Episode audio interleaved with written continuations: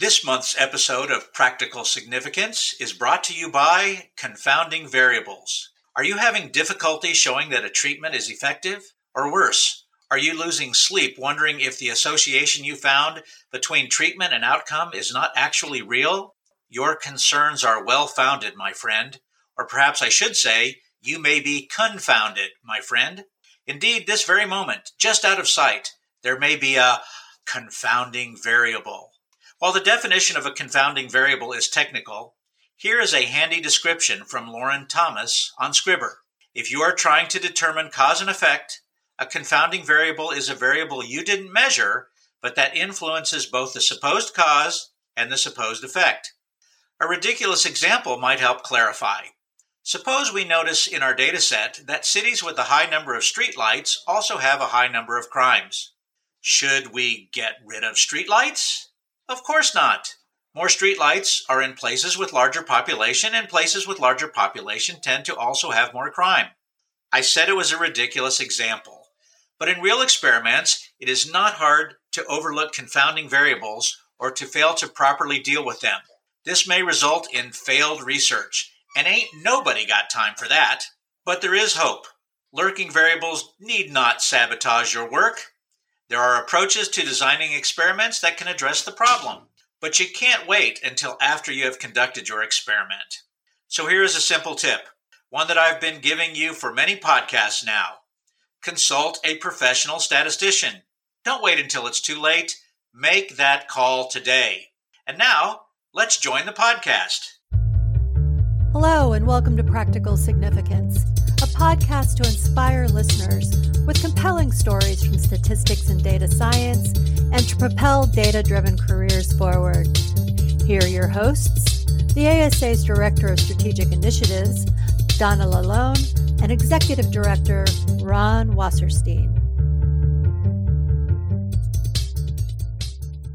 Welcome, everyone, or hopefully welcome back if you are a longtime listener of Practical Significance.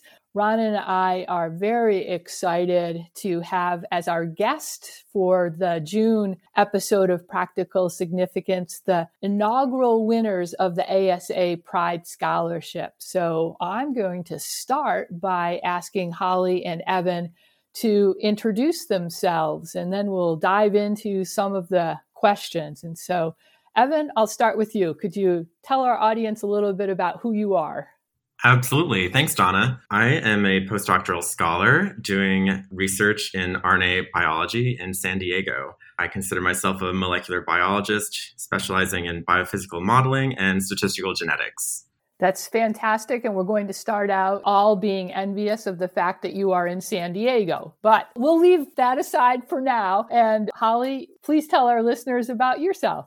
Yeah, thank you, Donna. I am a second year PhD student at Carnegie Mellon in the Department of Statistics and Data Science with a joint appointment in the Heinz School of Public Policy. So I'm currently in Pittsburgh, also not as nice of weather as San Diego. For sure. Well, thanks for that. And actually, we want to do a, a, little bit of a deeper dive into your current work because, as hopefully our listeners know, but if they do not, that one of the goals of the Pride Scholarship is to support the professional development of the LGBTQ plus community. So, tell us a little bit about your day to day work and whatever else we should know about what's going on in your lives. And Holly, I'll start with you.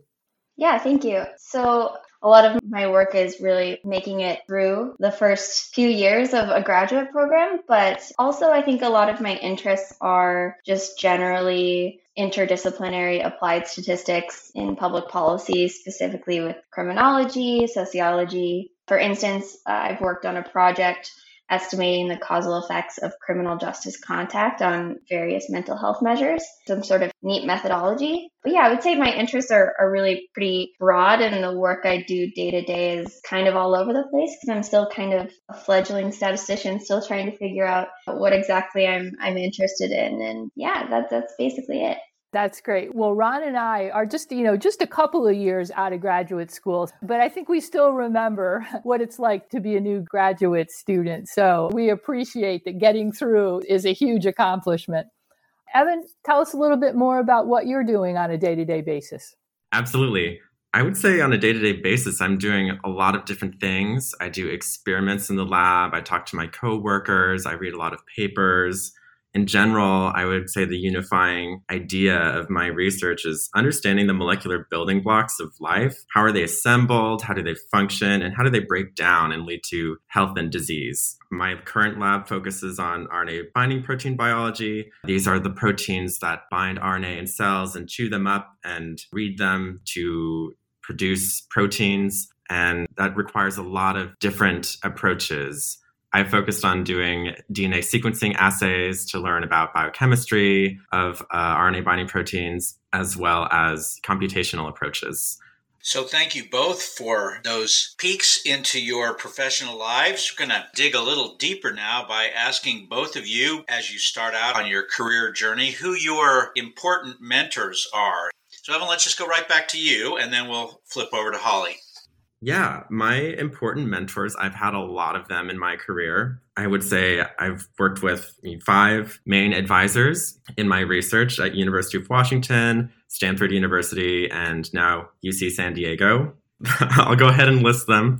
Mike Gelb in biochemistry at University of Washington, Jay Shendure in the Department of Genome Sciences at UW, and then Will Greenleaf and Jonathan Pritchard at Stanford, and my current advisor is Dr. Gene Yeo at UC San Diego. And I have to say that in addition to my formal research advisors, my coworkers have been really great mentors to me. There's a lot of opportunities to learn from who you're working with and have a personal and professional connection with them. So I'm just really grateful to all of the great scientists that I've worked with in my career.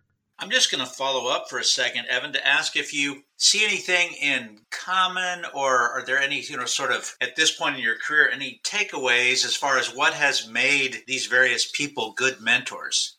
Absolutely. I think that having the ability to be autonomous and pursue your own research questions is really essential. And I think all of my mentors have done that. It really isn't possible for a, a, mentor to be aware of everything that you're doing and give you advice at every step of the way. So I think the ability of them to sort of trust me and let me exercise my own judgment in my research has been really fulfilling and let me do some really great science. Thank you. So, Holly, tell us a bit about your mentors. Yes, I've also had quite a few really great mentors. One of them specifically at my undergrad institution, Boise State University, Dr. Chris Laux, really was instrumental in helping me and just encouraging me to apply to graduate school and, and pursue what I was interested in. And of course, the really the entire faculty at Carnegie Mellon have been great. But I have to echo what Evan said with some of my colleagues and, and other PhD students in the department kind of being the best mentors that I have. I think it to be successful and to maintain sanity, I suppose, it really takes a village. And I think some of my best mentors have been other graduate students, maybe a few years older than me, that I've been able to get a lot of really good advice from and, and have helped me navigate a lot of, of grad school. And uh, yeah, they've been extremely helpful. I sure understand that. I remember how much I valued advice from more experienced colleagues. And I'll just tell you that, yeah, as Donna said, it has been a few years since graduate school, but uh, many of the people that I went to graduate school with that I considered mentors and friends are still very much a part of my life. Yeah, 100%. I'll agree with that, Ron. In fact, one of my closest uh, friends from graduate school and I have moved on to the next phase of figuring out how we are going to be masters age group winners in ultra marathons, right? So it just continues. That's really an aspirational dream there, the winning part. So I'll stay with the theme of mentoring and thinking about uh, the graduation season that we are in. What advice would you offer to students who are considering graduate school? And Holly, I'll start with you.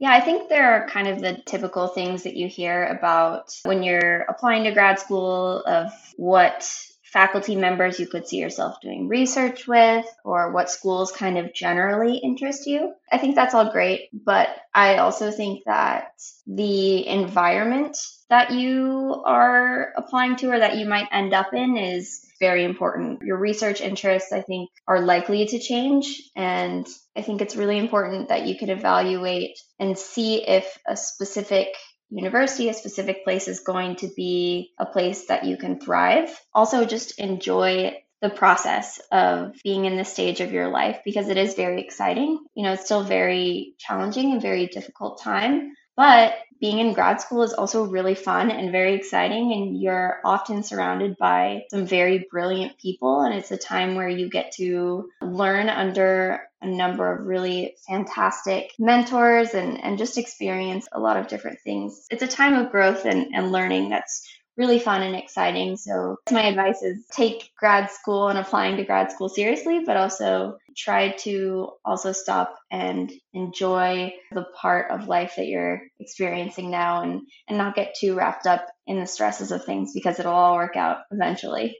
That's great advice. Evan, what would you add in terms of advice to uh, prospective grad students?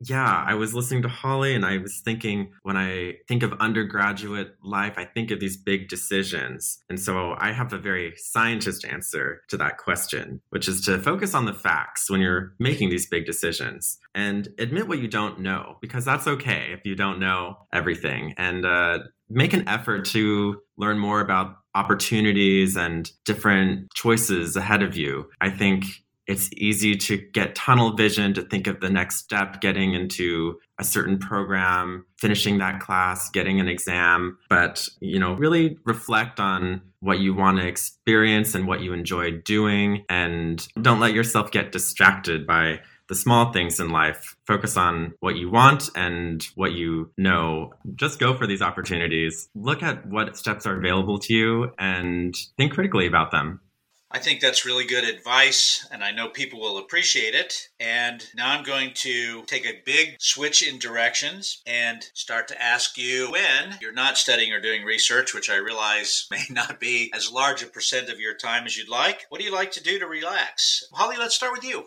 Yeah, so I developed a number of, of strategies to help me relax in grad school. I'm an avid cook. I really love to cook. So that's kind of one fun way in which I get to do something creative that isn't research. I love cooking and, and cooking for other people in my life and sharing conversations over over meals is is really fun. I guess one way in which I relax too is trying to maintain some sense of a healthy life of getting a lot of really good sleep and eating well and exercising. I know that's so boring, but it really is true. I think one thing I know that about myself is that a good night's sleep really goes a long way. So I am very anti staying up late to finish a deadline. I'm very pro getting eight hours of sleep every night. I support this. I agree. That's a brilliant strategy. Should have thought of that about 40 years ago, but that's beside the point. So, Evan, what are things that you like to do to relax? Well, I love hiking in California. There are some really stunning views and trails in San Diego. You can see the ocean and the desert from the same spot. So that's one of my favorite activities here. I also do a lot of reading of articles online. I read the New York Times and the Atlantic, long, short. I just love reading these articles and staying informed and up to date. So I think those are really the two standouts for what I like to do. Okay, so I just have to ask Evan because I'm an avid New York Times reader as well, and I still get the Sunday Times in print because there just feels like something so wonderful about you know having the book review opened in front of me. So, do you completely read digitally or do you get anything in print? I am full digital, Donna. I used to get the New York Times in print when I was an undergraduate. Our instructor for a class advised us to get it delivered in print, and we were all supposed to subscribe and read our New York Times regularly. So I actually really did enjoy that. But I, what can I say? I've fallen prey to modern convenience and I only read online now. Uh, that probably has something to do with the couple of years age difference that there is between us. But, and Holly, before I go on, I just have to ask because I'm going to be in Pittsburgh for SDSS at the beginning of June. As a foodie, do you have a restaurant recommendation that I need to share with my colleagues? Oh my gosh, this is a fantastic question because I just have been exploring a lot more restaurants here in Pittsburgh. There's a lot. Yeah, there's a lot. Let me let me think for a second. There's one restaurant that is called Apteka.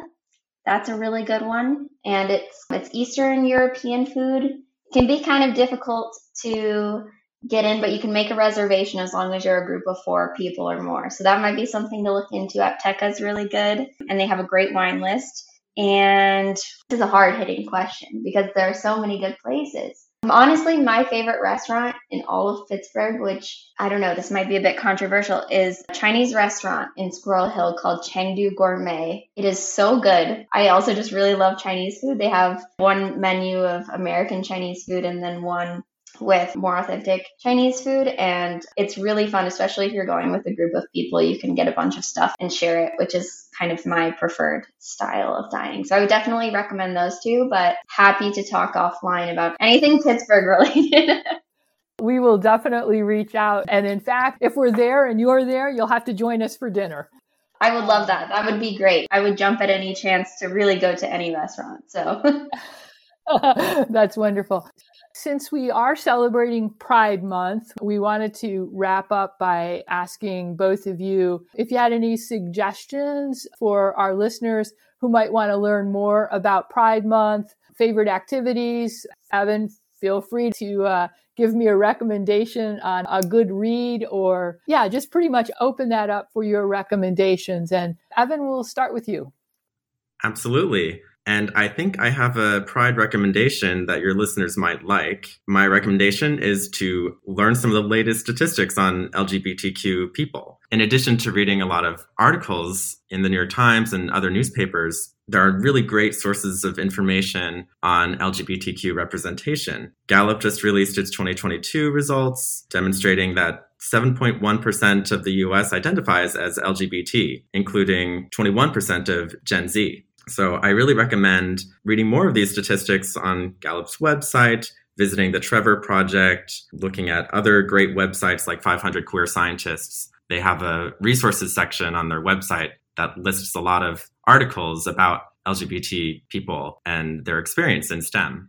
That's great. And you know, you are absolutely correct. We can't go wrong with a recommendation to read more about stats, right? Holly, how about you? What recommendations would you have? In a similar vein of, of educating yourself, I think if any listeners aren't familiar with some of the, the origins of Pride Month, to, to look into things like the Stonewall riots, I think that's a really important piece of Pride Month and how it started. Um, but I'd also suggest your listeners to maybe think beyond what Pride Month is typically about. You know, it's not always just about flying a, a pride flag or anything like that, but to just kind of maybe do a little bit of introspection on your identity and, and your connection and understanding of the community.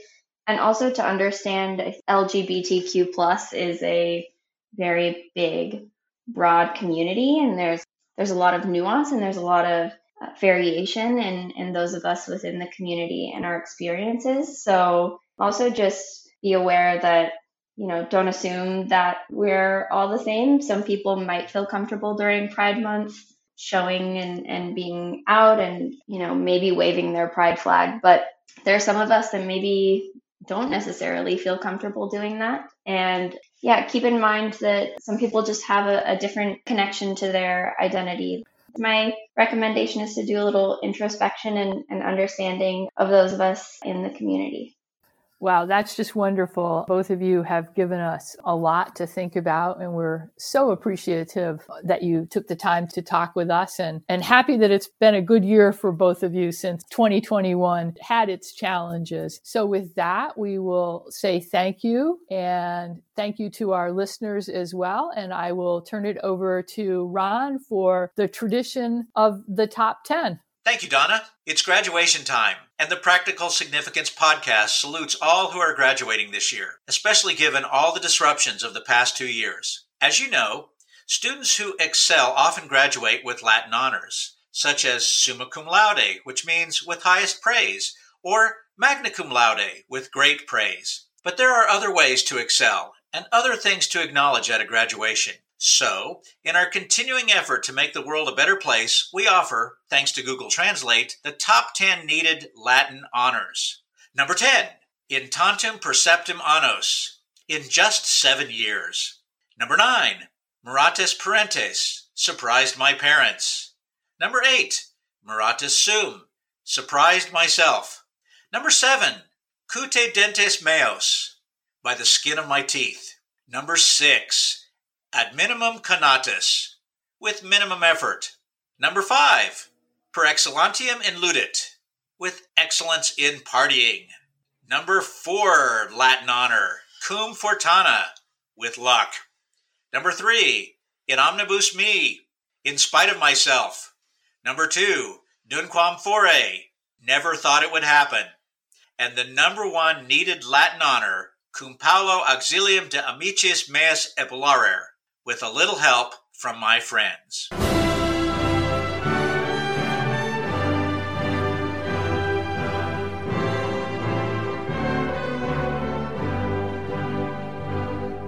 Well, that's it for this episode of Practical Significance. Thank you for joining us. We really appreciate it, and we look forward to continuing the conversation next month.